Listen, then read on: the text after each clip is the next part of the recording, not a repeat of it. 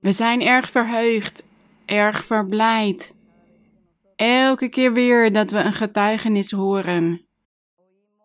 Wanneer we horen dat over de Heer wordt gesproken, over wat Hij doet in ons leven. Er zijn zoveel getuigenissen en wij horen die allemaal. En jullie zullen vandaag ook getuigenis zijn. Voor de glorie en eer van onze God. Mogen God jullie allemaal groot zegenen. Ik groet jullie met veel genegenheid. De broeders en zusters en alle nieuwe mensen in de kerk, de kinderen en ook mensen van andere gemeenten. Een groet voor jullie allemaal. Ik feliciteer jullie omdat jullie deze tijd vrijmaken. Om het onderricht te horen, om te overdenken, om de Bijbel te lezen. We hebben vele versen in de Bijbel gelezen deze dagen en het is zo mooi om van God te leren. Want elke keer dat wij de Bijbel openen en een vers overdenken, dan is God bij ons en doet Hij wonderen. Hij manifesteert zich en Hij reinigt. Hij bevrijdt de mensen.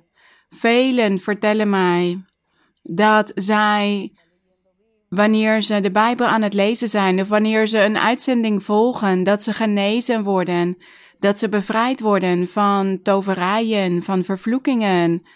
En mensen zijn bevrijd geworden van kwade geesten. Van deze kwellende geesten die hen niet lieten slapen, die hen niet in vrede lieten leven.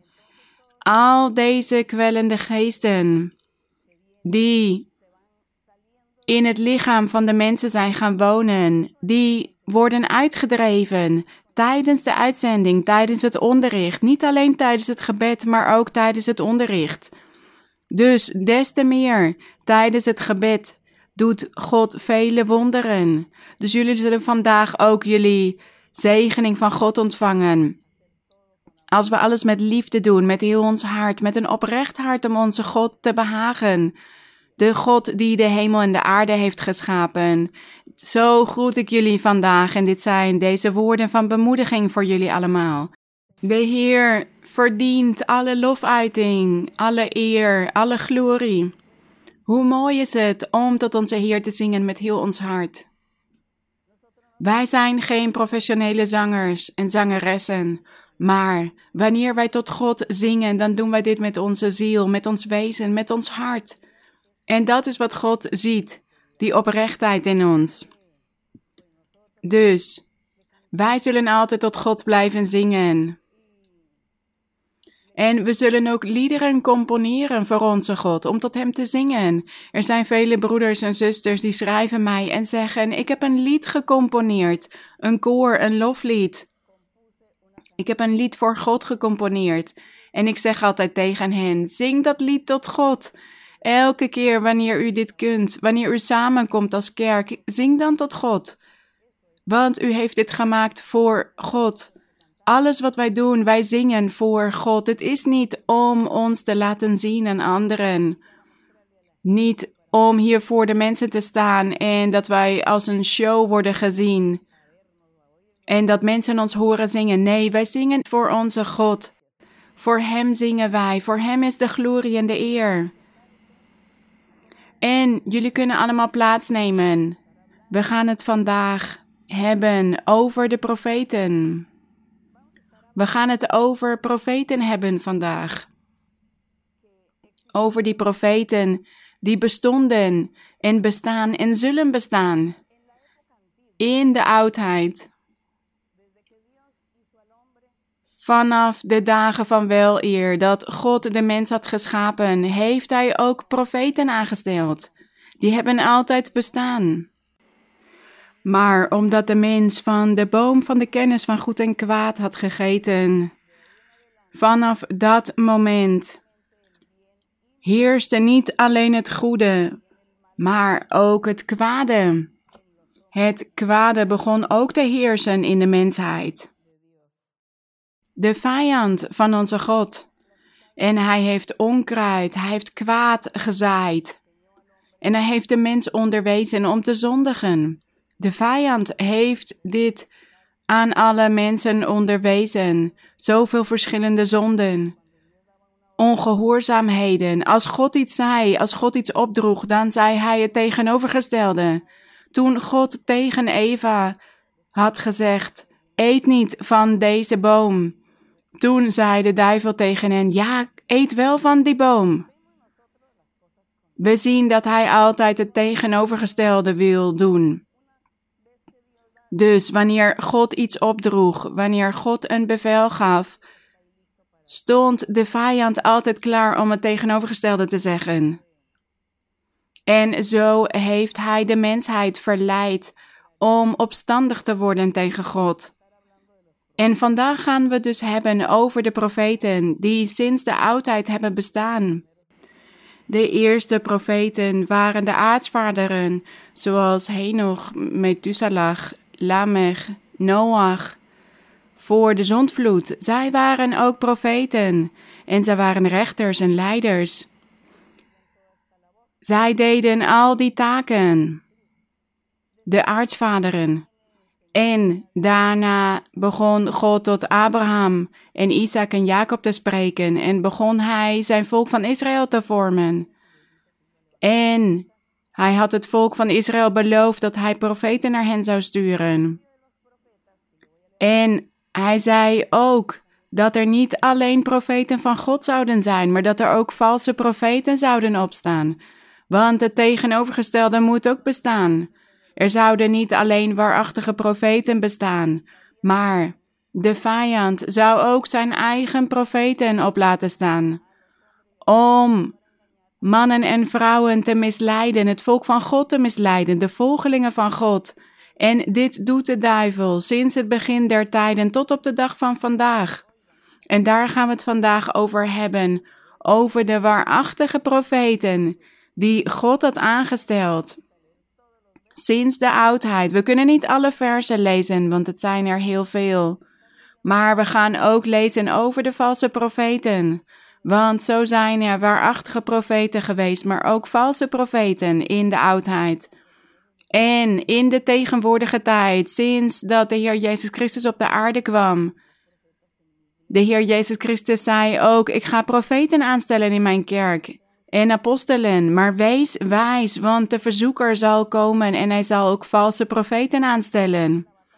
En dat is onze strijd. De strijd die wij ook hebben gehad. Sinds dat we de Heer kennen, wij zijn aan het strijden. En wij zoeken altijd naar de waarheid, naar het waarachtige. Om te strijden tegen het kwade, tegen het negatieve, tegen die krachten van het kwaad. En vandaag gaan we dit dus bestuderen, zodat alle broeders en zusters en ook al die mensen van andere gemeenten en iedereen die naar ons luistert hiervan leert. God zal ons verlichten vandaag.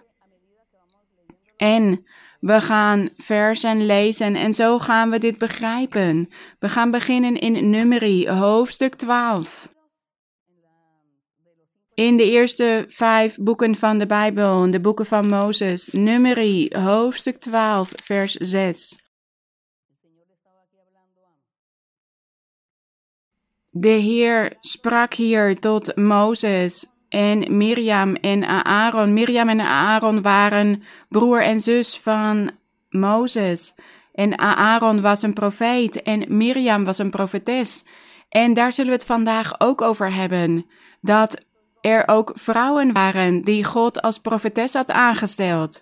Dat zij ook God dienen, zoals in de oudheid. Doet hij dat vandaag de dag ook? God doet hetzelfde. Het is niet alleen dat hij mannen gebruikt om hem te dienen, maar ook vrouwen. En Miriam, zij was een profetes. Als het een vrouw is, dan zeggen we profetes. En als het een man is, zeggen we profeet. Zodat wij deze woorden, deze termen kennen. Voor degenen die dit nog niet hadden gehoord. Dus een vrouw is een profetes en een man is een profeet. Dus Aaron was een profeet en Miriam was een profetes. En op een gegeven moment waren zij het niet eens met Mozes. Maar God was hier boos over geworden, want Miriam en Aaron hadden Mozes niet gewaardeerd, niet gerespecteerd. En hij zei tegen hen: Jullie moeten hem respecteren, want ik heb hem Ik heb hem uitgekozen om de leider te zijn, de gids van mijn volk van Israël. Jullie moeten hem respecteren, want ik zal degene die hem niet respecteert, zal ik straffen. In vers 6 staat hier: Hij zei: Luister toch naar mijn woorden. Als iemand onder u een profeet is, maak ik, de Heere, mij door een visioen aan hem bekend. Spreek ik met hem door een droom. Hier zegt God dat wanneer hij profeten zou laten opstaan in het volk van Israël, en ook voor Noach waren er dus ook profeten geweest. De aartsvaderen. Maar hier gaat het over het volk van Israël. Hij zei: Wanneer ik iemand als een profeet aanstel in het volk van Israël, dan zal ik tot hem spreken door visioenen en door dromen. Maar ik ga een uitzondering maken met mijn dienaar Mozes, zei hij, want die is in mijn hele huis trouw geweest. Met hem spreek ik van mond tot mond, staat in vers 8. Met hem spreek ik van mond tot mond. Ja, zichtbaar en niet in raadsels. Raadsels, waar had hij het hier over? Dat hij door visioenen en dromen zou spreken tot alle andere profeten. Maar met Mozes zou hij van mond tot mond spreken. Hier staat hij aanschouwt de gestalte van de Heere, maar niet het gezicht van God. De gestalte van de Heere. Waarom dan bent u niet bevreesd geweest om over mijn dienaar, over Mozes te spreken? Hij zei: Behoed jullie zelf. Spreek niet over mijn dienaar op die manier. Maar vandaag gaan we het hebben over de profeten. En wat we hier dus zien is dat God tot de profeten zou spreken door visioenen en door dromen. En dit vinden wij terug in de Bijbel. We lezen in de boeken van de profeten: De stem van de Heere kwam tot mij. Bijvoorbeeld tot Jesaja of tot Jeremia. Ga naar het volk en spreek tot hen. Zo lezen we dit in vele hoofdstukken, in vele boeken. En we lezen ook dat sommige profeten schreven: In de geest werd ik naar die stad gevoerd. En mensen vragen zich, toch, zich soms af: hoe was dit in de geest ergens naartoe gaan? Vergeet het dus niet, dit was door dromen of visioenen. Een visioen is wanneer we, net als wanneer we een film zien, dat we een heel groot beeldscherm voor ons hebben en we zien iets en het lijkt echt. Maar als we het aanraken, dan zien we dat het niet echt is, dan is het een beeldscherm. Zo is het ook met een visioen. Het lijkt echt, maar we kunnen het niet aanraken, het gebeurt niet echt. Zo sprak God tot de profeten. Alleen tot Mozes sprak hij direct. Hij sprak dus door visioenen en door dromen tot alle andere profeten. En laten we nu naar Deuteronomium gaan, hoofdstuk 13, vers 1. Deuteronomium, hoofdstuk 13, vers 1. Hier spreekt Mozes opnieuw tot het volk. Hij zegt hier: God zei het volgende. Hoofdstuk 13, vers 1. Als in uw midden een profeet opstaat of iemand die dromen heeft en u een teken of wonder geeft, en dat teken of dat wonder waarvan hij tot u gesproken had komt, en hij zegt: Laten we achter andere goden aangaan, die u niet kent, en laten we die dienen. Luister dan niet naar de woorden van die profeet. Dat is wat God hier zegt. Hij zegt hier, als er een profeet opstaat of iemand die een droom heeft en die zegt, laten we andere goden aangaan. Laten we achter andere goden aangaan, laten we hen dienen. Dan zullen jullie zien dat het geen ware profeet is. Het is een valse profeet. Waarom? Omdat God al had onderwezen dat alleen Hij gediend mocht worden en aanbeden mocht worden. In geest en in waarheid. En dat we geen afbeeldingen of standbeelden of schilderijen moeten aanbidden. Welk beeld dan ook, of een sterrenbeeld, of de zon of de maan, die horen wij niet te aanbidden of te vereren als God, want God heeft dit verboden. Hij zei: Aanbid alleen mij in geest en waarheid en maak geen figuur van mij, geen afbeeldingen geen aardse dingen en dan zeggen dat ik dat ben. Nee, doe dat niet, want wie dat doet, die zal gestraft worden door mij. Dus de Heer zegt hier: Als er in uw midden, dit zegt hij tegen het volk, een profeet opstaat of iemand die dromen heeft en die zegt: Laten we achter andere goden aangaan, die u niet kent. Dan zult u meteen zien dat die profeet niet van God komt. Dit is een valse profeet. De duivel heeft hem gestuurd. En u gaat dan tegen die profeet zeggen: Nee, ik geloof u niet. U bent een leugenaar. Want God heeft ons de geloofsleer onderwezen. En de geloofsleer is dat God geest is en dat we Hem moeten aanbidden in geest en waarheid. En dat wij geen fysieke afbeeldingen of figuren moeten maken van God, zeggen dat dat God is en dit dan vereren of aanbidden. Nee, wij aanbidden die God die Adam en Eva heeft geschapen. Wij verwerpen dit dan, deze profeet en wat hij zegt. Deze valse profeet. En dit zijn we aan het leren vandaag.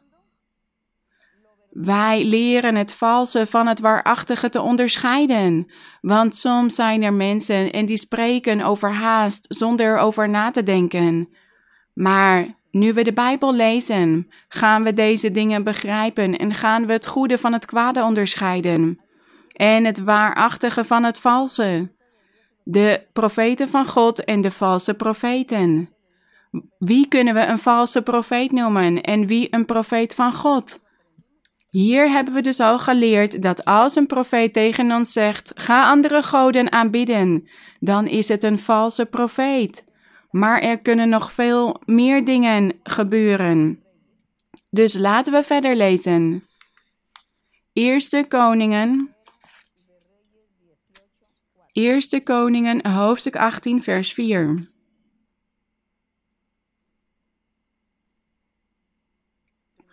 Eerste Koningen, hoofdstuk 18, vers 4. Hier staat, hier gaat het over de profeet Elia. Dit was in de tijd van de profeet Elia.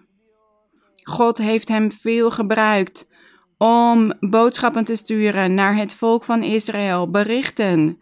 Het volk van Israël was al aan het zondigen en God aan het beledigen. Ze waren vele gruwelijkheden aan het doen. Ze waren erg ongehoorzaam geworden en ze, zijn, ze waren ook afgodendienaars geworden. En ze hadden de tempel van de Heer ontheiligd met hun afgoderij. En zij deden ook hun naasten kwaad. Zij steelden van de armen en zij namen het weinige af dat zij hadden en ze begonnen anderen slecht te behandelen. En daarom had God de profeet Elia naar het volk gestuurd met vele berichten, zodat ze tot inkeer zouden komen, zodat ze de slechte weg zouden verlaten en weer op de goede weg zouden komen. Maar zij hebben niet naar de profeten geluisterd. Eerste Koningen 18, vers 4. Hier staat: Het was namelijk gebeurd toen Isabel, dat was de vrouw van een koning, van koning Agab, toen Isabel de profeten van de Heere uitroeide, dat Obadja honderd profeten nam, profeten van God, Obadja was een priester. Hij had dus honderd profeten van God genomen en ze per vijftig man in een grot verborgen en hen met brood en water onderhouden.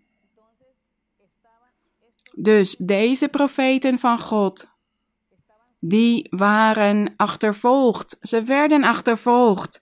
En de vrouw van koning Agab, Isabel, had hen uitgeroeid. Zij had hen tot dood ter dood gebracht. Maar Obadja had dus honderd profeten van God verstopt, verborgen, omdat God dit zo wilde. De leiders in die tijd, de koningen in die tijd wilden geen berichten van de waarachtige profeten ontvangen, want de waarachtige profeten, die waarschuwden de koningen en die riepen hen op tot inkeer, omdat ze aan het zondigen waren. En die profeten zeiden ook dat als ze niet tot inkeer zouden komen, dat ze vernietigd zouden worden. Dat zij van de aardbodem weggevaagd zouden worden. En zij wilden die berichten niet ontvangen, die profetieën. Dus zij kozen ervoor om de profeten van de Heere ter dood te brengen. Zij wilden liever naar de valse profeten luisteren. En daar gaan we ze ook over lezen. We gaan nu eerst lezen over die profeten, die waarachtige profeten van God. En, maar we gaan straks ook over de valse profeten lezen en waarom zij vals waren. En hier hier was het dus de profeet Elia die vertelde wat hem was overkomen. En laten we in het volgende hoofdstuk, in Eerste Koningen, hoofdstuk 19, lezen wat er was gebeurd. Want de profeet Elia was dus tot de koningen gestuurd om hen tot inkeer te roepen. Maar hij heeft moeten vluchten. De profeet Elia heeft moeten vluchten, want de koningen wilden niet naar hem luisteren. En in hoofdstuk 19, vers 9 staat dat Elia moest vluchten. Dat hij naar de berg van God, de Horeb, was gevlucht. Want alle profeten van de Here waren al ter dood gebracht. En hij zei: Ik ben nog de enige profeet die over is gebleven. En ze willen ook mijn leven afnemen. In vers 9 staat dat hij een grot inging en daar overnachtte. En zie, het woord van de Heere kwam tot hem. En hij zei tegen hem: dus als hier staat het woord van de Heere kwam tot hem, dat betekent dat hij een visioen zag. Hij zag een visioen en God sprak tot hem in dit visioen. Hij zei: Wat doet u hier, Elia? En Elia antwoordde in vers 10: Ik heb mij zeer voor de Heere, de God van de legermachten, ingezet. De Israëlieten hebben immers uw verbond verlaten, uw altaren omvergehaald en uw profeten met het zwaard gedood. Ik alleen ben overgebleven en zij staan mij naar het leven om het mij te benemen. Hij voelde zich alleen en machteloos. Daarom was hij gevlucht. Hij zei: Zij staan mij naar het leven om het mij te benemen. Alleen de valse profeten zijn overgebleven. En laten we naar Tweede Koningen gaan. Hoofdstuk 22. Tweede Koningen, hoofdstuk 22, vers 14. Hier gaat het over een andere koning, over koning Josia. Koning Josia, hij was de koning van Juda. En hier staat dat hij juist deed. Hij deed wat juist was in de ogen van de Heere. Want hij wilde de wil van God doen. Hij wilde de wet van Mozes in acht nemen. Hij heeft dit geprobeerd. Hij heeft vele goede dingen gedaan. In hoofdstuk 22 kunnen we daarover lezen. Hij. En hier in vers 14 staat, we lezen hier over het koningschap van koning Josia, die koning was geweest van Juda en die dus had gedaan wat juist was in de ogen van de Here. Hij had het boek van de Here gevonden. Het boek van de Heer dat gearchiveerd was, bewaard. Hij had het gevonden en hij kwam erachter toen ze het boek van God gingen lezen, de wetten van God, dat niemand de Heer aan het behagen was. En daarom heeft hij vele veranderingen doorgevoerd gedurende zijn koningschap. En in vers 14 staat: Toen gingen de priester Hilkia, Ahikam, Achbor, Savan en Asaja naar de profetes Hulda we zien hier dat hier een profetes was. De vrouw van Salem. En dit is ook iets belangrijks, mijn geliefde broeders en zusters en luisteraars, om dit te weten. God gebruikt ook de vrouwen. Er zijn profeten en profetessen. En ook in de oudheid gebruikte hij de vrouwen als profetessen. En als u wellicht ooit ergens naartoe gaat en u zegt: Ja, in de kerk waar ik samenkom, profeteer ik. Of ik ben profetes in de kerk waar ik samenkom. En dan zeggen mensen tegen u: nee, dat is van de duivel, dat is niet van God. Want God gebruikt de vrouwen niet. Vrouwen mogen God niet dienen, maar dit is een leugen. Hier zien wij dat de profetes Hulda bestond en zij profeteerde. En we lezen ook in het Oude Testament dat er ook een rechter was, een vrouwelijke rechter, De Deborah. En Miriam, de zus van Aaron en Mozes, was ook een profetes. Dus wij leren hier veel dingen van. Wij kunnen ons niet laten misleiden door de duivel. En dat de duivel tegen ons zegt: nee, wat jij hebt is niet van God. Jullie zijn valse profeten of profetessen. Maar waar zijn die waarachtigen dan? Als iemand spreekt over valse profeten, dan moeten ze ook die waarachtige profeten laten zien. Dus als iemand tegen ons zou zeggen: Jullie zijn valse profeten of profetessen, dan zou ik tegen die persoon zeggen: Goed, waar zijn die waarachtigen dan? Als wij vals zijn, waar zijn die waarachtigen dan? Goed, van al deze dingen horen we te leren. Dus hier was deze profetes Hulda, de vrouw van Salem, de zoon van Tikva, de zoon van Harhas, de beheerder van de priesterkleding. Zij woonde in Jeruzalem in het nieuwe gedeelte en zij spraken met haar. Zij raadpleegden haar. En, want de koning had hen dit opgedragen, dat zij de profetes moesten raadplegen. En zij gaf hen toen antwoord: Dit is wat de Heere heeft gezegd.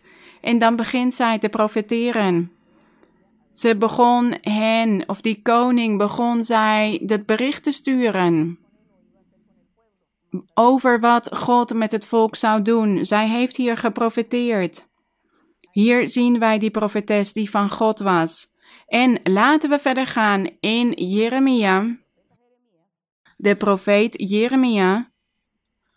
Want we hebben het vandaag over de profeten.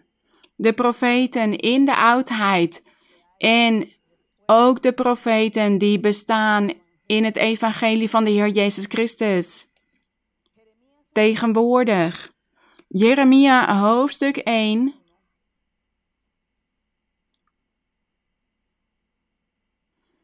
in vers in vers 5. God doet Jeremia een roeping. En in vers 4. Hier vertelt Jeremia zijn ervaring met God. En hij zegt hier: Het woord van de Heere kwam tot mij. Herinner jullie dat dit ook in een visioen was? Hij zag een visioen, maar hij zei niet overal: Ik zag een visioen en toen zei de Heer tegen mij. Nee, hij zei gewoon: Het woord van de Heere kwam tot mij. God sprak tot mij. En zo hebben we dit ook gelezen, dat God zou spreken door visioenen en dromen tot de profeten. Dus hier staat: Het woord van de Heere kwam tot mij.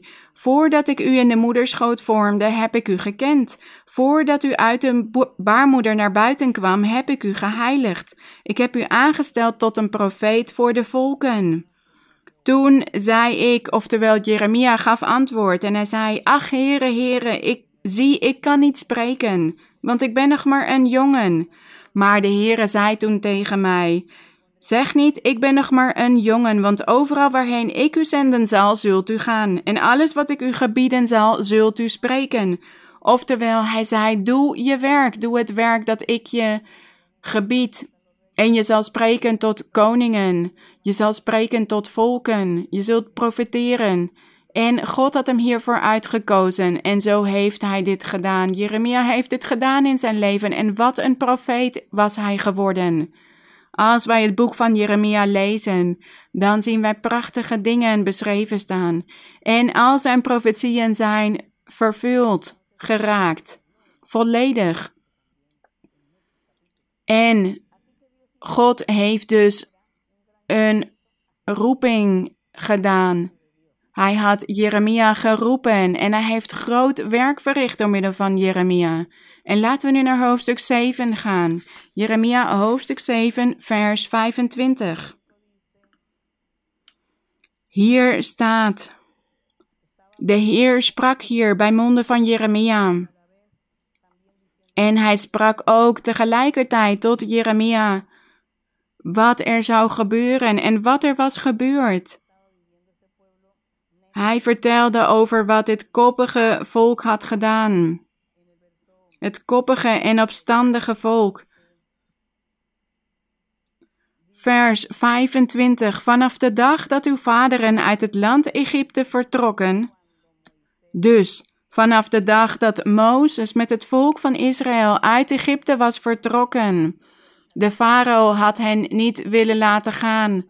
God had toen vele tekenen verricht, vele wonderen en hij had ook plagen gestuurd naar Egypte, vele straffen. En hij had de eerstgeborenen van Egypte gedood zodat die farao, die koning van Egypte, het volk van Israël zou laten gaan. Daar gaat het hier over, over die dag. Over die vaderen, degene die uit Egypte waren vertrokken. En hier staat dus: vanaf de dag dat uw vaderen uit het land Egypte vertrokken zijn, tot op deze dag, zond ik elke dag, vroeg en laat, al mijn dienaren, de profeten, tot u. Uw vaderen hebben echter niet naar mij geluisterd, staat hier. En hier staat dus dat hij de profeten, zijn dienaren, naar hen toe had gestuurd. Vroeg en laat staat hier. Vroeg, dat betekent voordat zij de zonden zouden begaan, voordat zij die gruwelijkheden zouden doen, voordat zij opstandig werden tegen God, God had eerst tot hen gesproken door, door de profeten. Hij zei: Jullie zullen koppig zijn en opstandig. En jullie zullen tegen mij opkomen staan en jullie zullen mijn genade verliezen en ook de verlossing van jullie ziel. Dit had hij al gezegd tegen het volk van Israël voordat dit alles was gebeurd, voordat zij begonnen te zondigen. Daarom staat hier vroeg. En vroeg en laat omdat hij altijd, constant, profeten naar hen had gestuurd, naar de koningen, de leiders. Constant, elke dag staat hier vroeg en laat, dus op elk moment. Dus niemand kon zeggen dat ze de profeten niet hadden gehoord. En in vers 26 staat: Uw vaderen hebben echter niet naar mij geluisterd en hebben hun oor niet geneigd. Zij waren halstarrig en maakten het erger dan hun vaderen. En verderop kunnen we lezen over al die zonden die zij begingen, omdat, zij God, omdat ze niet naar God wilden luisteren. Maar God had waarachtige profeten naar hen gestuurd om hen te onderwijzen, om hen te waarschuwen. En laten we nu naar Matthäus gaan in het Nieuwe Testament. Matthäus hoofdstuk 23. Het Evangelie volgens Matthäus hoofdstuk 23, vers 34. We hebben het vandaag over de profeten. En hier staat in Matthäus 23, 34. Ik hoop dat jullie het ook al gevonden hebben. Hier in Matthäus, in dit hoofdstuk, is de Heer Jezus Christus aan het spreken. Hij spreekt tot het volk en hij verkondigt het evangelie, het koninkrijk der hemelen. En zijn apostelen zijn zijn getuigen. Maar ook de schriftgeleerden en fariseeën waren daar en zij waren de vijanden van de Heer. Maar de Heer bleef toch gewoon onderwijzen. Hij was altijd aan het onderwijzen, of zijn vijanden nou in de buurt waren of niet. En wat was hij allemaal aan het onderwijzen? Een van die dingen was in vers 31. Laten we lezen vanaf vers 31. Al dus getuigt u tegen uzelf dat u kinderen bent van hen die de profeten gedood hebben. De Heer sprak hier tegen de schriftgeleerden en fariseeën, want zij zeiden tegen de Heer Jezus Christus dat hij een valse profeet was, een leugenaar. Maar hij was met geloofsleer, de Heer was met geloofsleer hen aan het onderwijzen. En hij zei tegen hen: Wat spreken jullie van heiligheid en volmaaktheid? Jullie vaderen hebben de profeten gedood. De profeten in de oudheid, daar had hij het over. Toen bijvoorbeeld de profeet Elia zei: Heer, ze hebben alle profeten van u gedood. Ik ben de enige die is overgebleven. De Heer Jezus Christus was dit in herinnering aan het brengen in dit vers. Vers 32. Maakt ook u dan de maat van uw vaderen vol, slangen, adderen gebroed. De Heer was zo boos, zo toornig geworden, dat hij zo tot hen sprak. Hij zei: Slangen, adderengebroed, hoe zou u aan de veroordeling tot de hel ontkomen? Want jullie zeggen tegen mij dat ik een vals profeet ben. Vers 34. Daarom zie, ik zend profeten, wijzen en schriftgeleerden naar u toe. De Heer doet hier een prachtige belofte. Hij zegt: Ik zal profeten, wijzen en schriftgeleerden naar jullie toezenden. En sommigen van hen zult u doden en kruisigen, en sommigen van hen zult u gezelen in uw synagogen, en u zult hen vervolgen van stad tot stad. Dat is wat de Heer heeft gezegd. Hij had beloofd dat hij profeten, wijzen en schriftgeleerden zou zenden naar hen, maar dat zij ook achtervolgd zouden worden. De Heer is hier het koninkrijk der hemelen aan het verkondigen, het evangelie van de Heer. En dat hij profeten zou sturen. Er zijn mensen of er zijn gemeenten die zeggen dat de profeten alleen in de oudheid hebben bestaan. En dat in het, vandaag in het evangelie van de Heer Jezus Christus geen profeten meer bestaan. Maar dat is een leugen. Hier zien wij het tegenovergestelde staan geschreven, want hier staat: Ik zend profeten. Dus er zijn profeten geweest. Er zijn nu profeten en er zullen ook profeten zijn in de toekomst. Want dat is wat de Heer had beloofd profeten, wijzen en schriftgeleerden. En laten we naar handelingen gaan. Het boek Handelingen van de Apostelen. Hier gaat het over de belevenissen van de eerste discipelen, de eerste christenen. Toen Christus naar de hemel was opgevaren. Hij had tegen de apostelen gezegd: Blijf in Jeruzalem totdat jullie de kracht uit de hoogte hebben ontvangen, totdat Hij jullie vult met kracht. En totdat jullie die toestemming krijgen, en dan zullen jullie reizen en het evangelie verkondigen, want jullie zullen moeten laten zien dat jullie de kracht van God in jullie hebben, door wonderen te verrichten en tekenen te doen, zodat mensen geloven dat God bij jullie is, zodat ze naar jullie luisteren en ook in jullie geloven. En hij had de profeten opgedragen om dit te doen, want zijn apostelen waren ook profeten. In Handelingen hoofdstuk 13. In Handelingen hoofdstuk 13, vers 1. Laten we hier lezen of het waar is dat de Heer profeten heeft gezonden nadat hij was opgevaren naar de hemel nadat hij deze prachtige belofte had gedaan die we net hebben gelezen. Handelingen hoofdstuk 13. Handelingen hoofdstuk 13, vers 1. Hier staat: En er waren in Antiochië, in de gemeente aldaar, dus in de kerk, enkele profeten en leraars. En onder die profeten en leraars waren de volgende: Barnabas, Simeon, die Niger genoemd werd, Lucius van Cyrene, Manahen, die met Herodes de viervorst opgegroeid was, en Saulus.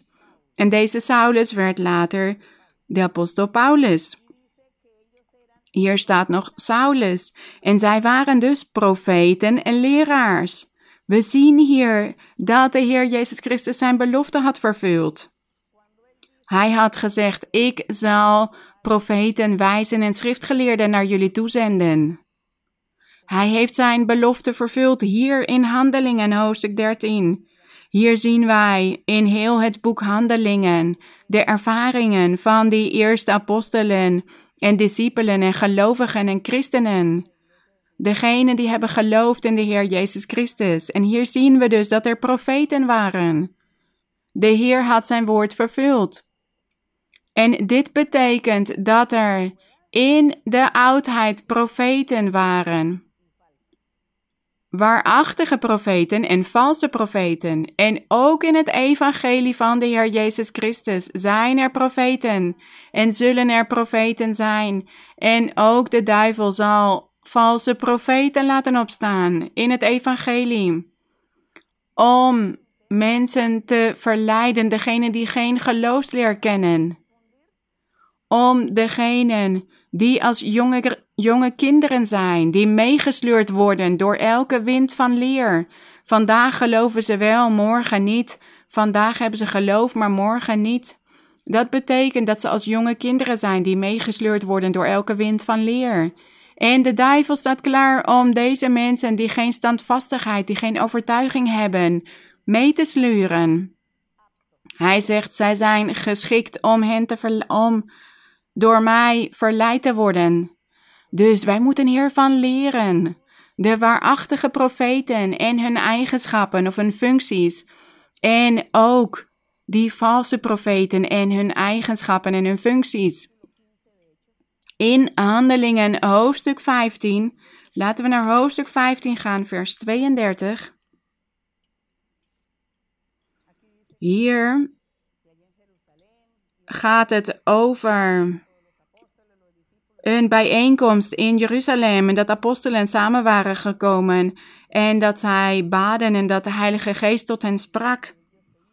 En zij verdeelden het werk onder elkaar en zij reisden dus naar vele gebieden om de geloofsleer te onderwijzen. En hier staat in vers 30. Toen men afscheid van hen genomen had, gingen ze naar Antiochië en na de menigte bijeengeroepen te hebben, overhandigden zij de brief. En toen ze die gelezen hadden, verblijden zij zich over de bemoediging. Vers 32. Judas nu en Silas, die ook zelf profeten waren, bemoedigden de broeders met veel woorden en sterkten hen. Dus hier staat dat ook Judas en Silas profeten waren. Dus zij legden de handen op en ze onderwezen de geloofsleer en ze versterkten de broeders. Door middel van de gaven die God hen had gegeven, de geestelijke gaven, en zij onderwezen de geloofsleer. Er was eenheid, eensgezindheid, want zij waren profeten van de Heer. De profeten die de Heer had beloofd dat hij hen zou zenden, dat hij hen zou aanstellen in zijn kerk wijzen en schriftgeleerden en profeten, apostelen.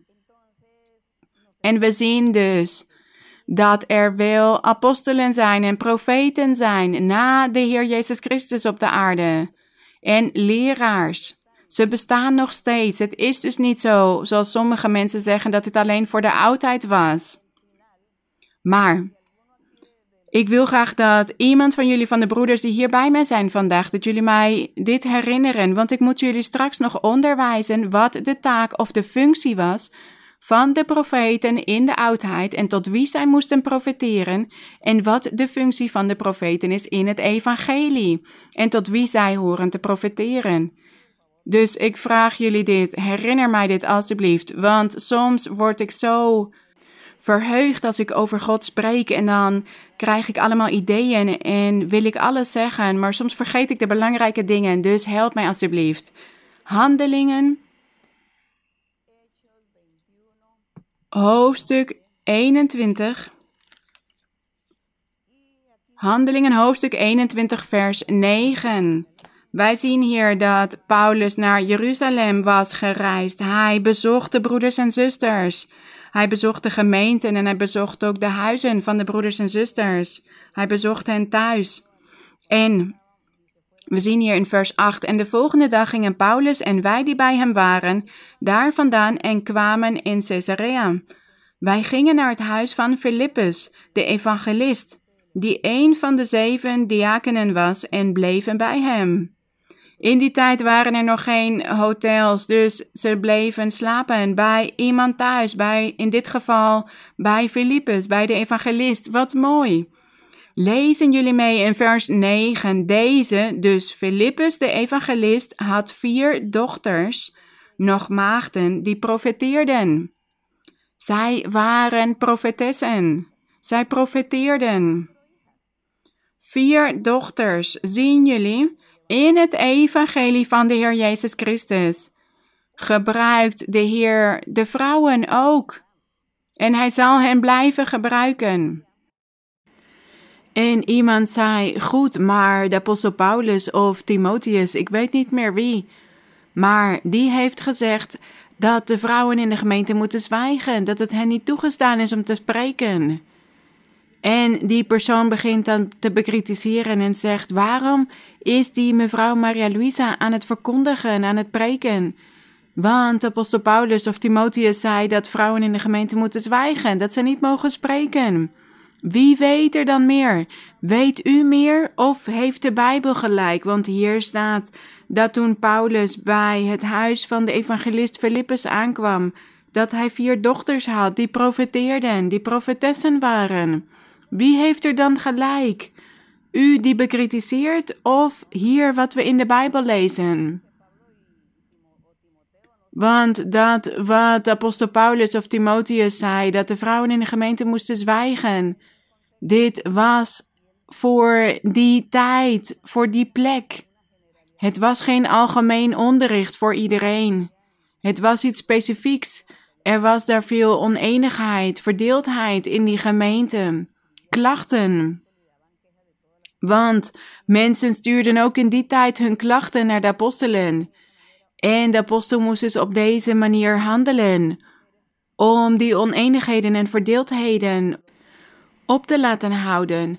Maar als vandaag de dag de vrouwen ook geestelijke gaven ontvangen van God, moeten ze dan blijven zitten?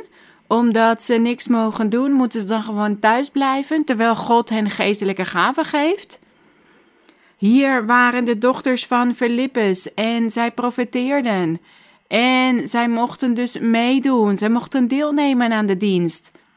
Want het zou geen zin hebben dat ze thuis zouden moeten zitten terwijl ze profeteerden. Zij kwamen als kerk samen in die tijd en deze dochters begonnen dus ook te profeteren tot alle aanwezigen. Dus we zien dat God de gaven geeft aan vrouwen, zodat zij werken. We weten niet, wellicht toen de apostel Paulus dit zei, was het zo dat die vrouwen geen geestelijke gaven hadden in die tijd, in die plek. En ze waren juist onverstandig. En ze gaven bevelen, maar God had hen dit niet opgedragen om dit te doen. God had hen niet aangesteld om te werken of om een taak te hebben in de kerk. En daarom zei de apostel wellicht: zwijg beter. Wacht eerst totdat God u gaven geeft en dan kunt u voor God werken, dan kunt u God dienen. Dan kunt u door God gebruikt worden. Goed, we hebben het vandaag over de profeten. En we zien dus ook dat God ook vrouwen heeft gebruikt als profetessen. En we hebben dus gelezen in Handelingen hoofdstuk 21. Handelingen 21, hier hebben we gelezen over de vier dochters die profeteerden in vers 9. En nu gaan we verder naar Efeze hoofdstuk 4. Iets verderop in de Bijbel. Eerst komt Romeinen en eerst en tweede Korinthe. En dan komt Efeze iets verderop in hoofdstuk 4, vers 11. Hier in Efeze was apostel Paulus de geloofsleer aan het onderwijzen aan de kerk in Efeze. Dat ze het geestelijke moesten zoeken. En ze moesten niet vergeten dat de Heilige Geest iedereen samenbrengt, verenigt door de geestelijke gaven, dat Hij zorgt voor eensgezindheid. En ze moesten geloven in één Heer, in één geloof, in één doop, in één God. En hij heeft dit allemaal onderwezen. En in vers 11 staat: en hij, dus de Heer Jezus Christus, heeft sommigen gegeven als apostelen, anderen als profeten, weer anderen als evangelisten en nog weer anderen als herders en leraars. Om, dus waarom, wat was het doel? Om de heiligen toe te rusten, oftewel de gelovigen, de gelovigen in de samenkomst, om hen toe te rusten, om hen klaar te maken om God te kunnen dienen, zodat iedereen God kan dienen. Zodat het lichaam van Christus opgebouwd wordt, staat hier in vers 12. Want als alle mannen en vrouwen geestelijke gaven hebben, sommigen zijn ook profeten, anderen apostelen, anderen leraars en andere herders, En anderen met geestelijke gaven, de gaven van onderscheidingsvermogen, van geesten onderscheiden, de gaven van dromen. En God verrichtte zo wonderen en tekenen. Zo wordt het lichaam van Christus opgebouwd, zijn kerk. Al die harten die zich tot God hebben bekeerd. En daarom heeft God in zijn evangelie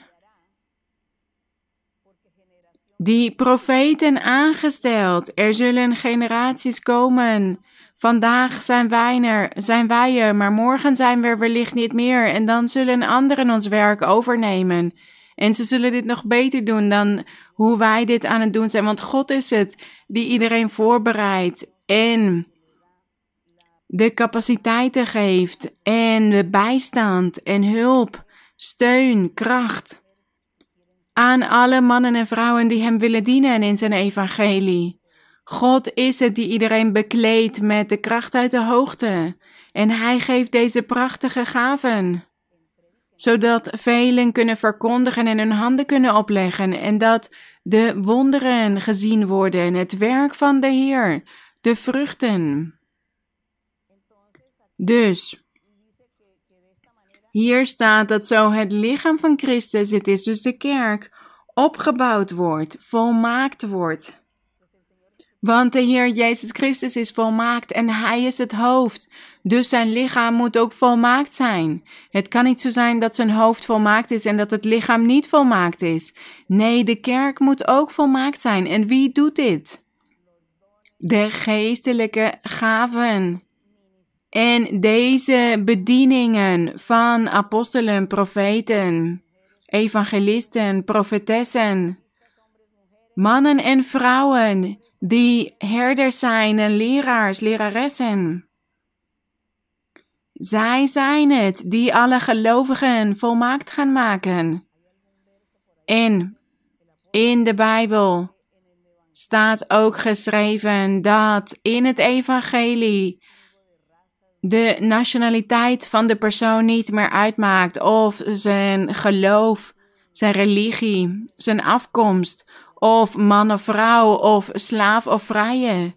Het maakt niet uit. Iedereen is één samen, één hart voor onze God. Eén in de Here. Dus hij kijkt niet meer of het een man of een vrouw is of welke nationaliteit die persoon heeft. Nee, hij kijkt naar het hart. Het hart dat overgegeven is aan God. God kijkt naar het hart. Hij kijkt er niet meer naar of het mannen of vrouwen zijn. En we hebben gezien dat God ook altijd werk aan vrouwen heeft gegeven. Als u God aan het zoeken bent, God zal tegen u kunnen zeggen: Ik ga je gebruiken in mijn kerk en je zult reizen en het evangelie verkondigen. En wellicht zegt u dan: Maar in die kerk waar ik samenkom, wordt dit mij verboden, ik mag niet spreken. Maar Luister dan naar de woorden van God en niet naar de woorden van die leiders van die kerk waar u samenkomt. Want we moeten naar de vruchten kijken, naar de tekenen, naar de werkelijkheid. We hebben de tekenen van God gezien in ons midden. Vijftig jaar geleden kwamen wij samen met z'n vieren. En elke zaterdagavond waren wij aan het bidden met z'n vieren. En op een gegeven moment manifesteerde de Heilige Geest zich in ons midden en hij begon tot ons te spreken. Door de mond van een mens. Want zo spreekt de Heilige Geest. Hij geeft de woorden, de profetie in de mond van een man of een vrouw. En zo begint hij tot anderen te spreken. Hij plaatst die woorden. En die nacht zei de Heilige Geest: Blijf samenkomen, want ik zal een hele grote kerk vormen. Hier in dit land, en we waren toen in Colombia. Dus hij zei: Hier in Colombia en ook in het buitenland, mijn kerk zal heel groot zijn. En ik zal iedereen naar mijn kerk toe brengen, alle zielen, alle mensen. En ik zal iedereen overtuigen, elk hart zal ik overtuigen. En ik zal jullie al het nodige geven, want het zal jullie niet ontbreken aan geld om te kunnen reizen, om mijn evangelie te kunnen verkondigen. En mijn kerk zal heel groot zijn. We waren toen met z'n vieren. Vijftig jaar geleden en nu zien wij hoe God zijn woord heeft vervuld, vijftig jaar later. God sprak altijd over het geld en hij zei: Jullie hoeven geen zorgen te maken. Het zal jullie aan niets ontbreken. En we zien ook, ik heb kort geleden gezegd, er zijn nu ongeveer 1200 plekken van samenkomst over de hele wereld. En in 60 landen zijn er plekken van samenkomst. En in al die 60 landen is iedereen eensgezind in een eenheid. Wanneer er een Bijbelstudie is, wordt die gezien in ongeveer 102 landen. Dus het zijn eigenlijk veel meer landen. Maar in 60 landen is de kerk al officieel opgericht en geregistreerd. Dus het woord van de Heer is vervuld. Dat woord van de Heer dat hij had gezegd bij monden van een profetes. En de Heer heeft alles vervuld. En we hebben gezien dat het ons nooit heeft ontbroken aan geld. We hebben nooit behoeften gehad in de kerk. En we hebben nooit als leiders van de kerk naar de mensen toe moeten gaan en zeggen: geef de tienden. Of geef zoveel geld aan de kerk, zodat de kerk door kan gaan. Of geef maandelijks een bepaald bedrag. Wij vragen geen geld aan niemand. Want wij onderwijzen altijd dat iedereen hoort, iedereen zijn tienden hoort af te dragen, maar omdat dit een bevel van God is, een wet van God, een gebod van God. Maar wij houden geen lijsten bij waarop staat wie hoeveel heeft gegeven. En wie dan het meest geeft, die mag dan vooraan gaan zitten. Of degene die het meest geeft, die zullen we een profeet of apostel noemen. Die gaan we die titel geven. Als een beloning, want hij geeft heel veel geld aan de kerk. Nee, zo werken we niet. Dat is niet van God, dat is niet van de Heilige Geest. Dat is hebzucht, dat is materialisme als we dat zo zouden doen. Wij volgen niemand en wij kijken bij niemand of hij of zij wil de tienden afdraagt. Nooit hebben we dit gevraagd aan niemand. En iedereen kan hiervan getuigen. Maar wat hebben wij gezien? God vervult zijn belofte dat het ons aan niets zal ontbreken. Hij had door die profetes gezegd dat er altijd genoeg geld zou zijn voor zijn kerk. En God is het ook die zegent en die Zet iedereen aan om tienden af te dragen of om een offergave te geven. God is het die iedereen beweegt. En de enige die weet hoeveel iedereen geeft en of iedereen geeft, dat is God. En God zegent en mensen getuigen hier weer van. Dat is het bewijs, die tekenen van die ware profeten en profetessen, dat hun woord dat het woord dat God door middel van hen spreekt vervuld wordt. Dat zijn die vruchten die wij hebben gezien.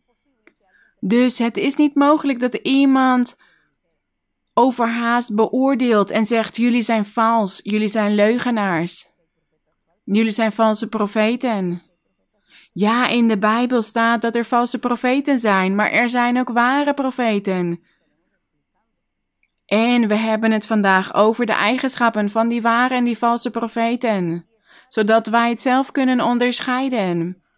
En de kerk is in eenheid over de hele wereld, omdat de Heilige Geest regeert.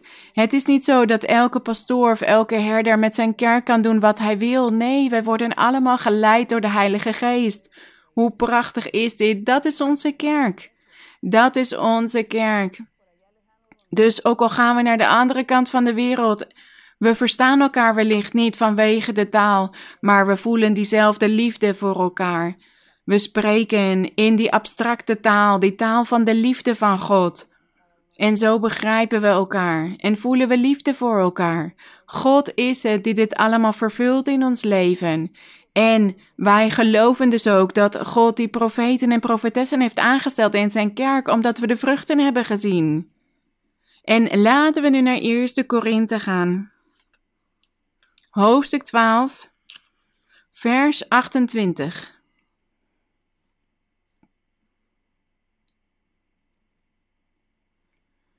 Hier spreekt de apostel Paulus en hij zegt, vers 27, Samen bent u, dus de gelovigen van de kerk, samen bent u namelijk het lichaam van Christus en ieder afzonderlijk zijn leden. Dus ieder afzonderlijk is een lid van het lichaam van Christus. Dus we kunnen ons afvragen: ben ik een vinger? Ben ik een nagel? Wat dan ook, de glorie zijn aan God. We zijn een lid van het lichaam van Christus. Vers 28. God nu heeft sommigen in de gemeente een plaats gegeven. Ten eerste apostelen, ten tweede profeten, ten derde leraars, vervolgens krachten. Daarna genadegaven van genezingen, vormen van hulpverlening, bestuurlijke gaven, allerlei talen. Dit is wat de Heer heeft aangesteld in zijn kerk. Er zijn dus mensen die zeggen dat de profeten alleen maar voor de oudheid waren en dat het vandaag niet meer bestaat. Maar bedrieg jullie zelf niet. Jullie bedriegen jullie zelf met jullie eigen mening, maar lees de Bijbel. En luister niet naar al die mensen die maar spreken en er niks van weten. Want er zijn mensen die zeggen dat alleen in de oudheid er profeten waren en dat ze vandaag de dag niet meer bestaan. Maar zoek naar de waarheid, lees de Bijbel en je zult de waarheid ontdekken. En vele geheimenissen van onze God. Geloofd en geprezen zij onze God. Wij geven hem de glorie. En in hoofdstuk 14, in hoofdstuk 14, vers 29. En ik excuseer mij voor als deze preek wat langer is dan normaal. Maar het is een belangrijk onderwerp. Eerste Korinthe, hoofdstuk 14, vers 29. Hier spreekt de apostel tot de kerk in Korinthe. En daar hadden ze zoveel geestelijke gaven. In de kerk van Korinthe had iedereen de geestelijke gaven. En hij zei: Ik ga jullie, ik ga jullie onderwijzen hoe jullie jezelf kunnen organiseren. Want jullie hebben allemaal geestelijke gaven, dus jullie profiteren allemaal tegelijk. En niemand hoort dan de profetie. Dus jullie kunnen het beter om de beurt doen. Dus, vers 28. Maar als er geen uitlegger is, laat hij dan in de gemeente zwijgen. Maar laat hij tot zichzelf spreken en tot God. En laten twee of drie profeten spreken in vers 29. En laten de anderen het beoordelen of analyseren. Dat is wat de Heer zei over de profeten. En als aan een ander die daar zit iets geopenbaard wordt, laat dan de eerste profeet zwijgen. Want God was iets aan het openbaren aan een andere profeet. Vers 31, want u kunt allen de een na de ander profeteren, opdat allen leren en allen bemoedigd worden. En de geesten van de profeten zijn aan de profeten zelf onderworpen. En we zien dus dat alles van God zo ordelijk is, dat de profeten ook zich kunnen onthouden van het geven van profetie. Zij hebben de macht over de profetie zelf. Dus zij kunnen, als iemand anders aan het profiteren is, zwijgen en zodra die andere klaar is, dan beginnen met profiteren. En we zien dus dat hier veel profeten in de kerk waren. Er bestaan ook profeten in het Nieuwe Testament, in het Evangelie van de Heer Jezus Christus. Dus geloof het niet als mensen tegen u zeggen dat ze niet meer bestaan, dat er vandaag de dag alleen nog maar valse profeten bestaan. Dat zou raar zijn. Dat de duivel van God zou hebben gewonnen. Want de duivel kan wel valse profeten aanstellen, maar God geen ware profeten meer. Dan kan de duivel meer dan God. Dat is belachelijk. God is boven alles en boven iedereen. Hij staat boven iedereen en hij doet alles. Hij doet alle dingen. De duivel, wat doet hij? Hij imiteert alleen wat God doet. Hij imiteert alleen wat hij de Heer ziet doen. Dus hij ziet dat de Heer in zijn kerk profeten aanstelt en leraars en herders. Dus hij zegt: Ja, ik ga ook mijn mensen aanstellen met een geest van waarzeggerij zodat er concurrentie komt voor die ware profeten en zodat ik vele mensen kan verleiden. Dat is wat de vijand doet. Hij zet mensen aan om de goede weg te verlaten, om hun weg te verdraaien, om af te wijken van de weg van God. Hij imiteert het werk van God om mensen te verleiden. En hij ziet dus dat de Heer mensen in allerlei talen laat spreken en laat profeteren. En de duivel wordt daar jaloers op en zegt: Ik ga hetzelfde doen. Ik ga ook met mijn volgelingen, degenen die in zonde leven en die kwaad zijn, kwaad doen in hun leven en die koppig en opstandig zijn. Dat zijn die volgelingen van de duivel. Hen ga ik ook in allerlei talen laten spreken. En we zien dan dat er wanordelijke dingen gebeuren die waar andere mensen van schrikken. Want de duivel kan alleen het werk van God imiteren, maar hij kan niet hetzelfde bereiken. Wij zien hier dat de dingen van God geordend kunnen zijn. Ordelijk. En wij kunnen dus vluchten van de val van de duivel. En wij kunnen de imitatie van de duivel ontdekken. En laten we snel lezen over die valse profeten in Deuteronomium hoofdstuk 13. In Deuteronomium hoofdstuk 13 ik zou het jullie wel kunnen vertellen, maar ik wil graag dat we dit in de Bijbel lezen. En zodat jullie niet kunnen zeggen dat ik het voorzien of dat ik het zelf bedenk. Nee, het is belangrijk om dit in de Bijbel te zien staan. Zodat wij zien dat het werk van God bestaat. En ook het werk van de duivel, want hier staat in Deuteronomium 13, vers 1. Als in uw midden een profeet opstaat of iemand die dromen heeft en u een teken of wonder geeft, en dat teken of dat wonder waarvan hij tot u gesproken had komt en hij zegt: Laten we achter andere goden aangaan die u niet kent en laten we die dienen. Luister dan niet naar die woorden van die profeet of naar hem die die dromen heeft. Want het is een valse profeet en die moet ter dood gebracht worden. Volg die valse profeet niet of luister niet naar zijn woorden. Gehoorzaam hem niet, want dat is de duivel die aan het werk is om geestelijke levens te vernietigen en om die zielen uit de kerk van God te halen en op zijn eigen weg te krijgen. En als we hier verder lezen, dan zien we dat die valse profeten ter dood gebracht moesten worden. In die tijd was het dood hen, zodat het kwaad niet kan opkomen. Maar vandaag de dag in het evangelie is het anders. De Heer zegt niet meer dood die valse profeten. Nee, God zelf is het die straft. De Heer zelf is het die degene die bedriegen en liegen straft. Dus in het, tijdens de wet van Mozes was het een fysieke straf die de leiders van het volk op moesten leggen, maar vandaag de dag is het God zelf die straft. En in Eerste Koningen hebben we net ook gelezen in de eerste koningen hebben we net gelezen over Elia en Isabel. En we hadden gelezen dat Elia tegen God zei dat alle profeten van de Heere gedood waren en dat hij de enige was die over was gebleven. In Eerste Koningen hoofdstuk 18. En er was ook een koning in die tijd. En die ging oorlog voeren en die zei toen: Is er niet een profeet van God die wij kunnen raadplegen? Maar toen was er ook een slechte koningin die zei: Ja, maar laten we die niet raadplegen, want ik hou er niet van wat hij profeteert. Ik, ik raadpleeg liever mijn eigen profeten, want die vertellen mij wat ik wil horen. Maar die profeet van God, die berispt mij, die bestraft mij, die waarschuwt mij, die vermaant mij. En daar hou ik niet van. In 1 Koningen hoofdstuk 18, vers 19.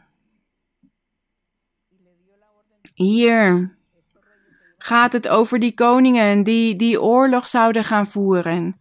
En zij wilden de profeten raadplegen om te weten hoe dit zou eindigen. Vers 17. En het gebeurde toen Agab Elia zag, Agab was die slechte koning, dat Agab tegen hem zei, bent u diegene die Israël in het ongeluk stort? En toen zei Elia, ik heb Israël niet in het ongeluk gestort, maar u en het huis van uw vader, doordat u de geboden van de Heere verliet en achter de Baals aangegaan bent. Nu dan, stuur boden, breng heel Israël bijeen bij mij op de berg Karmel, met de 450 profeten van de Baal en de 400 profeten van Asherah, die aan de tafel van Isabel eten. Dus hij zei, laat hen allemaal naar de berg Karmel komen. Dat is wat Elia zei, de profeet Elia. En hij zei: Ik ga al die valse profeten uitdagen. Dus die 450 plus 400 profeten. 850 valse profeten. En hij was de enige profeet van God. En we lezen in dit hoofdstuk dat eerst die valse profeten hun God mochten aanroepen. Elia had tegen hen gezegd: Roep jullie God aan. Want in die tijd had het lang niet geregend en daarom was er geen oogst en geen voedsel om te eten, dus iedereen had honger. Dus Elia had tegen die valse profeten gezegd: Roep jullie God aan of jullie goden en kijk of er regen gaat komen. En we lezen dat zij aan het schreeuwen waren en dat zij hun lichamen kerfden. En dat er bloed over hen heen stroomde, en dat, maar dat hun goden niet naar hen luisterden. En er gebeurde niks. En toen het Elias' beurt was, begon hij tot God te bidden nadat hij een altaar voor God had gemaakt en hier een offer op had gelegd. En God heeft toen vuur gestuurd om dit altaar te verteren. En daarna is het gaan regenen. En zo had de profeet Elia dus gezien dat zijn God wel naar hem had geluisterd. Maar die 850 valse profeten hun goden, hun afgoden hadden aangeroepen, maar dat er niks was gebeurd. Toen heeft hij al die valse profeten laten ombrengen, want dat was de wet van Mozes. Zij moesten omgebracht worden omdat ze valse profeten waren. En dat was dus te zien aan dat hun afgoden niet naar hen luisterden. En we hebben het dus nu gehad over de ware en de valse profeten. Dus ik ga een paar versen overslaan. Maar laten we wel in Jeremia lezen. Jeremia hoofdstuk 23. Jeremia hoofdstuk 23.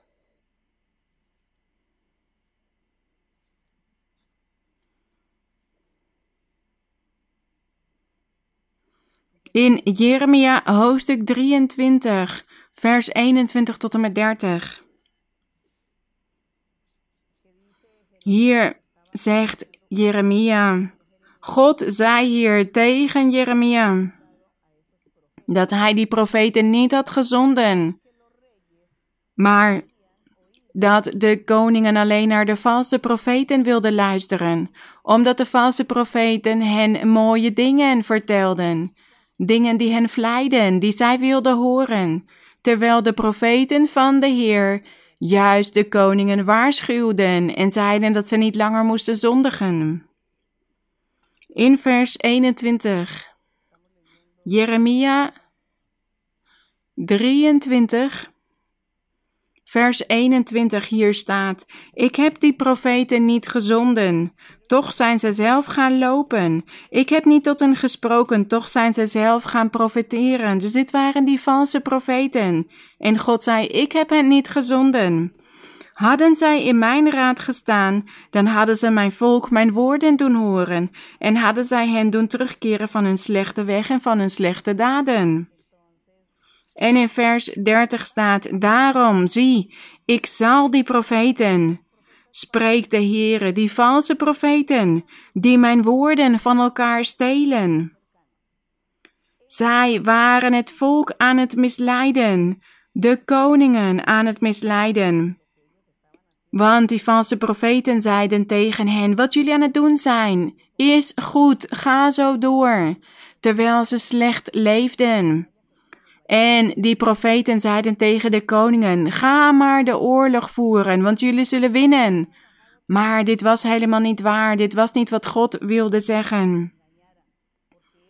Die profeten, die valse profeten, die leefden zelf ook in zonde.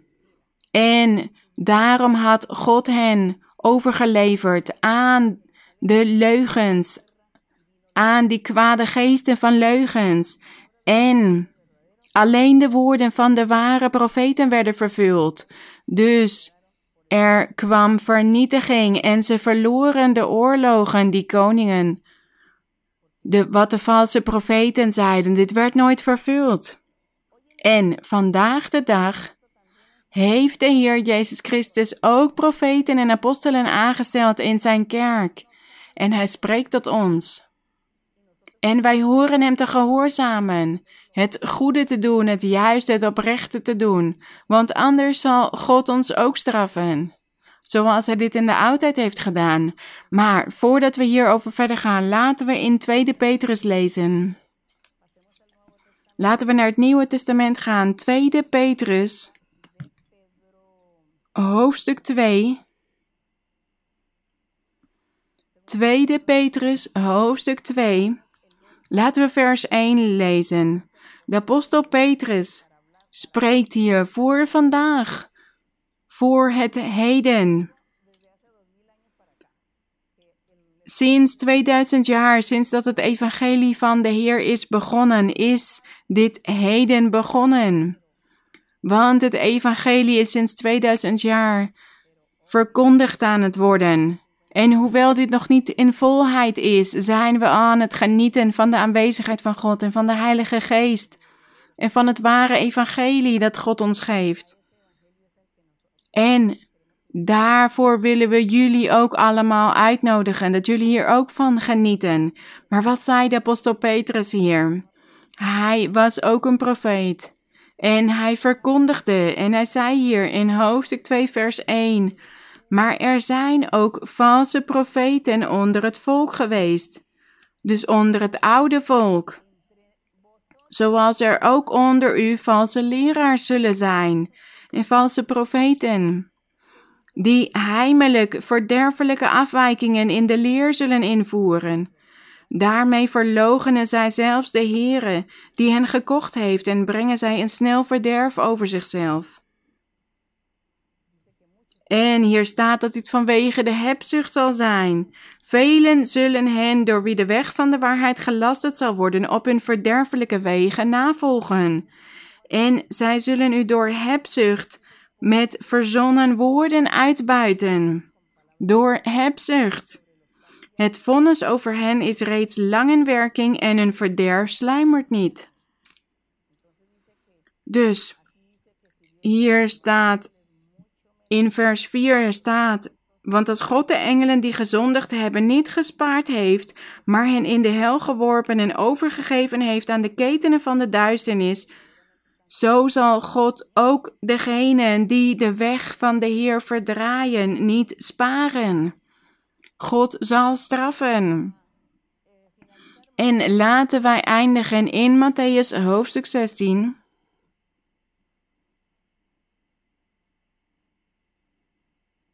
Het Evangelie volgens Matthäus hoofdstuk 7.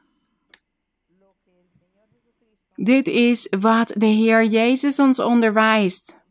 Hoe kunnen wij de ware en de valse profeten van elkaar onderscheiden? Hij heeft het onderwezen hoe wij hen kunnen herkennen. Matthäus 7, vers 15.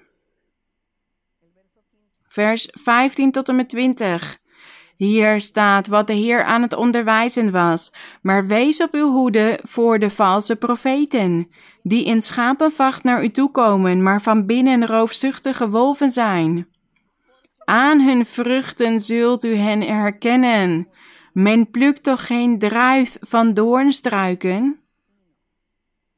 Of men plukt toch geen vijgen van distels? Hier Geef de Heer ons het antwoord. Wat moeten wij doen om op onze hoede te zijn voor die valse profeten?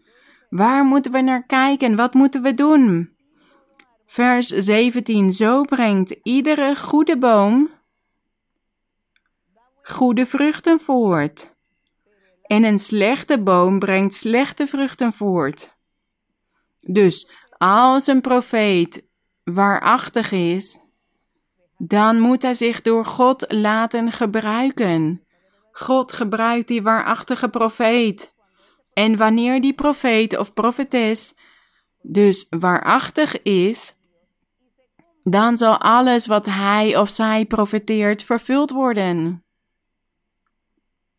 Maar een slechte boom brengt alleen slechte vruchten voort. Dus een valse profeet of profetes die zal slechte vruchten voortbrengen. Die zal mensen bedriegen en die profetie zal nooit vervuld worden. Omdat het een slechte boom is die slechte vruchten voortbrengt. Omdat het een vals persoon is, een leugenaar. Een persoon die niet door God is aangesteld, een bedrieger of een bedriegster. God heeft die persoon niet aangesteld als een profeet of als een apostel of leraar. God heeft die persoon niet aangesteld. Hij heeft wellicht een titel ontvangen in zijn kerk van de mensen, omdat hij wellicht veel geld gaf aan de kerk, veel tienden afdroeg. Daarom heeft hij de titel van leraar of apostel ontvangen.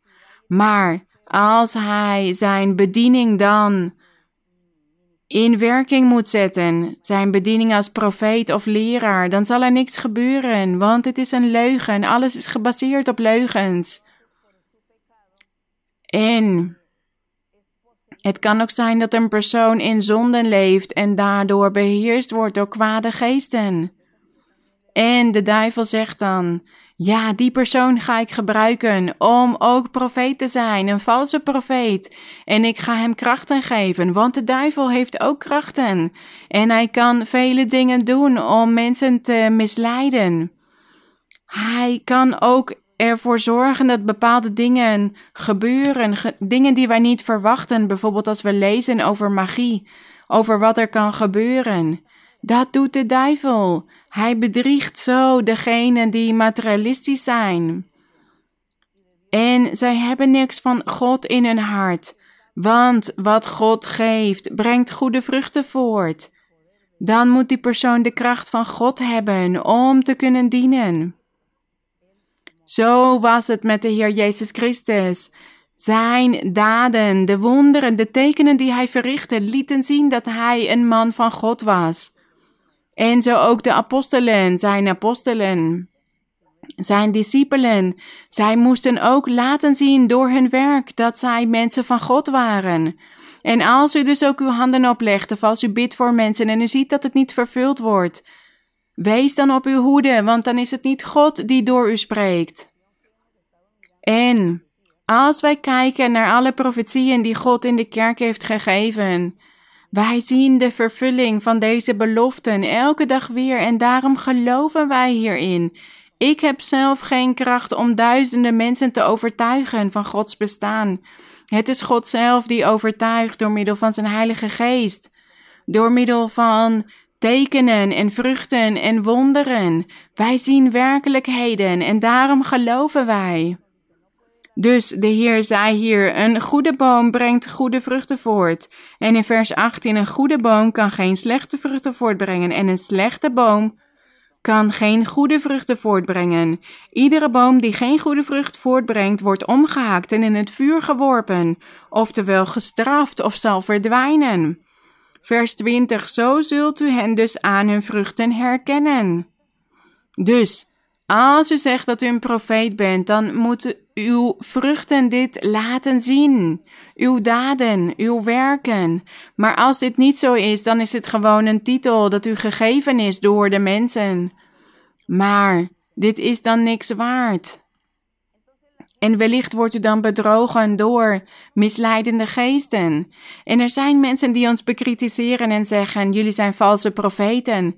Maar als wij vals zijn, waar zijn die ware profeten dan? Want als de valse bestaan, moeten ook de ware bestaan, de ware profeten. En waar zijn die dan? Dus eerst moeten we goed nadenken en analyseren, de dingen bestuderen en ook de ervaringen zelf meemaken, voordat we spreken en beoordelen. Want we kunnen ook zondigen door overhaast te spreken, door te beoordelen zonder er iets van te weten. En mensen vragen wel eens: wat is zondigen? Bijvoorbeeld jaloezie, wraak, boosheid, moord, verkrachting, overspel, ontucht, dronkenschappen, diefstal. Dit zijn allemaal zonden. Dus degene die deze dingen begaat, die zondigt in zijn leven. En die kan van God geen geestelijke gaven ontvangen. Die kan geen apostel zijn, of leraar, of evangelist, of profeet. Want het is een boom die slechte vruchten voortbrengt. Die goede boom die vruchten, goede vruchten voortbrengt, dat is een boom waarin geen jaloezie is, geen wraak, geen boosheid, geen overspel, geen trots. Dat is die goede boom die goede vruchten voortbrengt, die een heilig leven leidt, een volmaakt leven. Dus de profeten, de profeten die in de oudheid hebben bestaan. Ik ga jullie nu uitleggen wat ik net tegen de broeders zei, dat ze mij moesten herinneren. Ik ben het niet vergeten.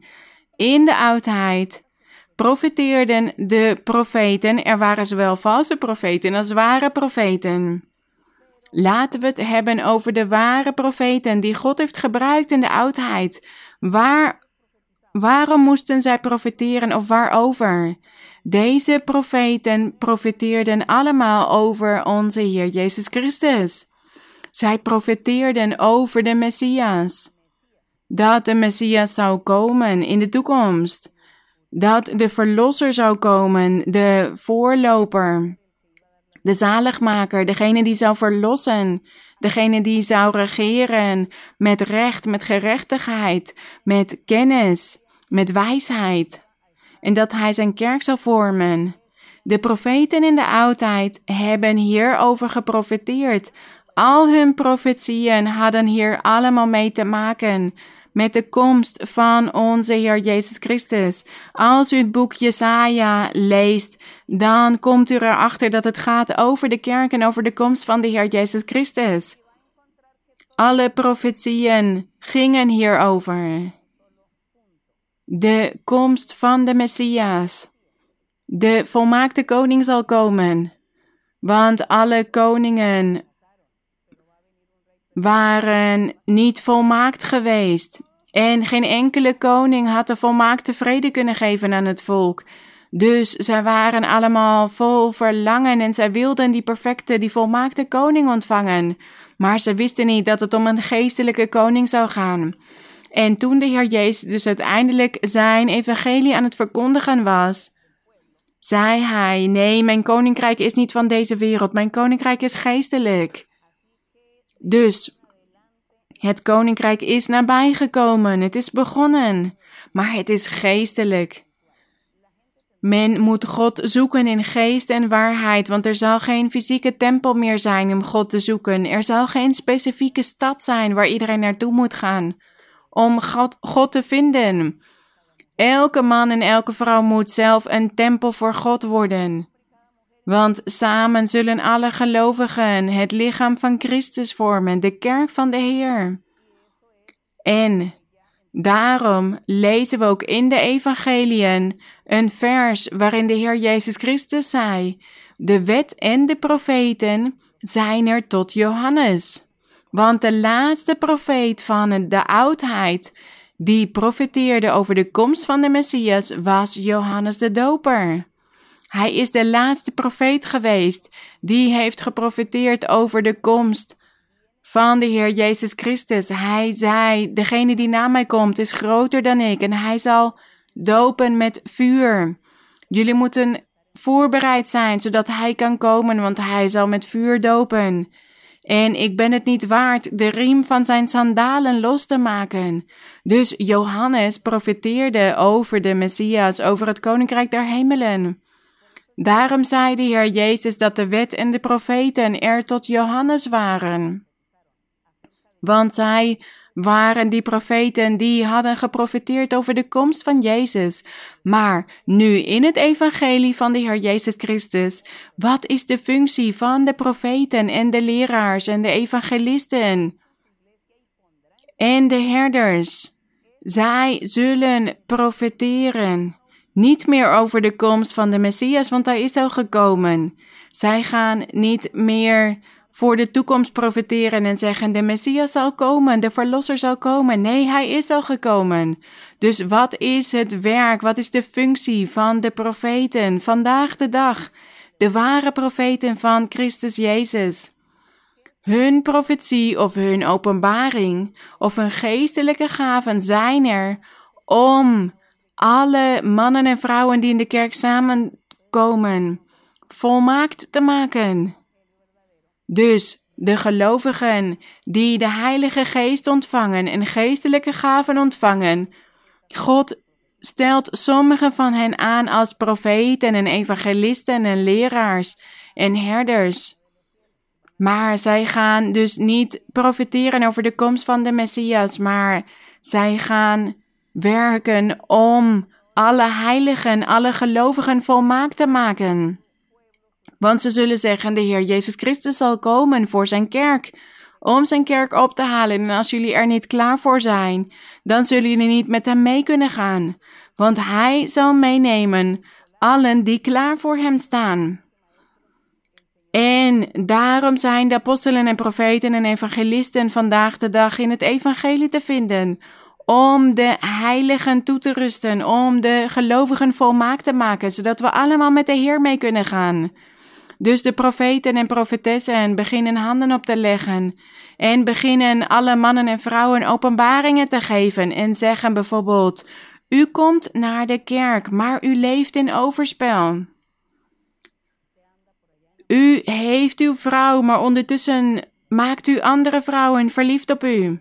Dat is wat een profeet tegen een gelovige zou kunnen zeggen. En die gelovige zegt dan: Ja, dit is waar. Wie heeft u dit verteld? Nee, hij is een profeet of zij is een profetes en daarom weet hij of zij dit. Omdat God die persoon gebruikt om die gelovige tot inkeer te roepen. En zo waren een keer twee mannen die naar de kerk toe kwamen. We waren allemaal aan het bidden.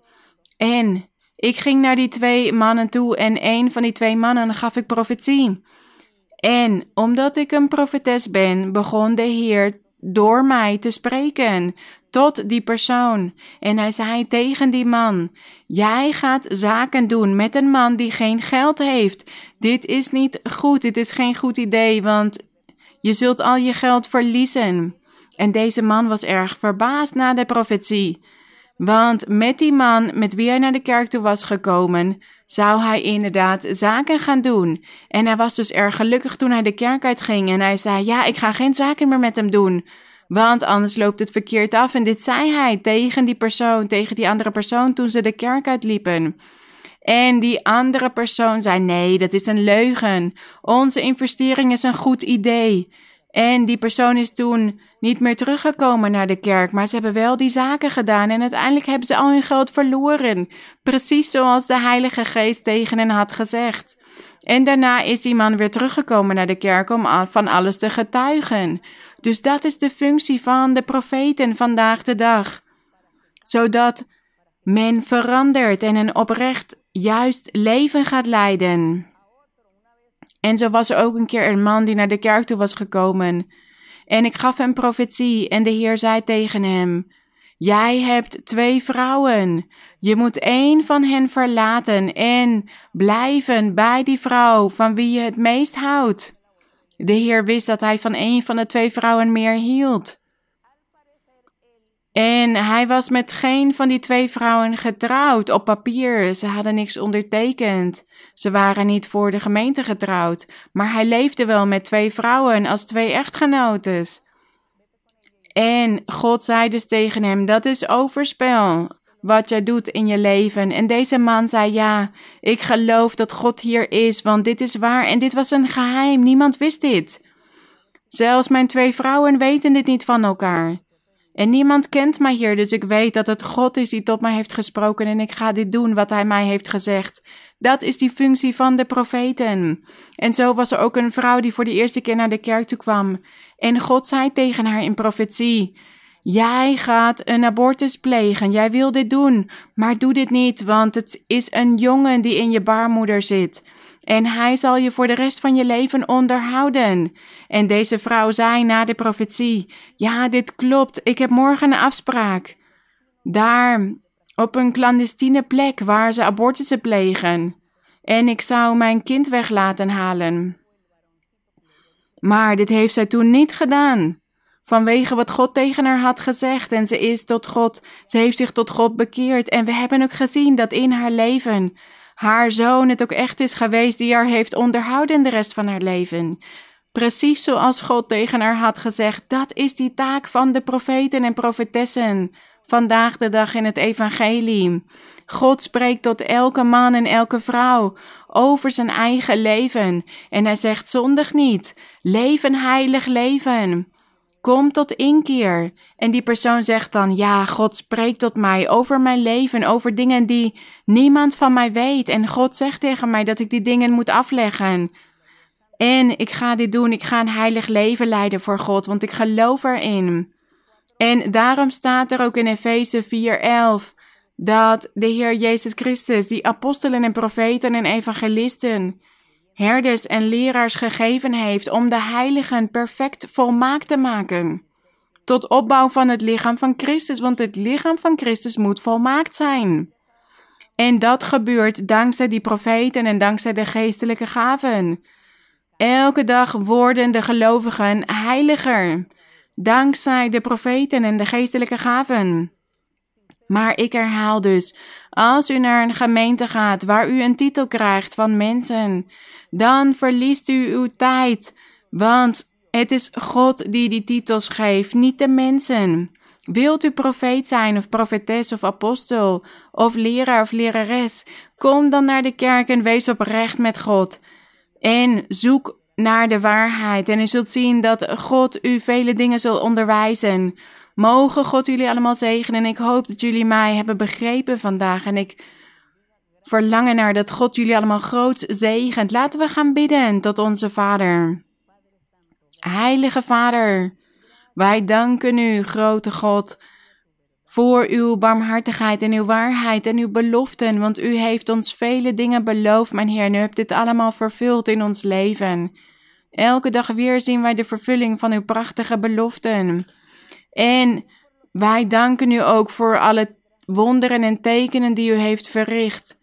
Zoveel dingen heeft u gedaan in het leven van de gelovigen.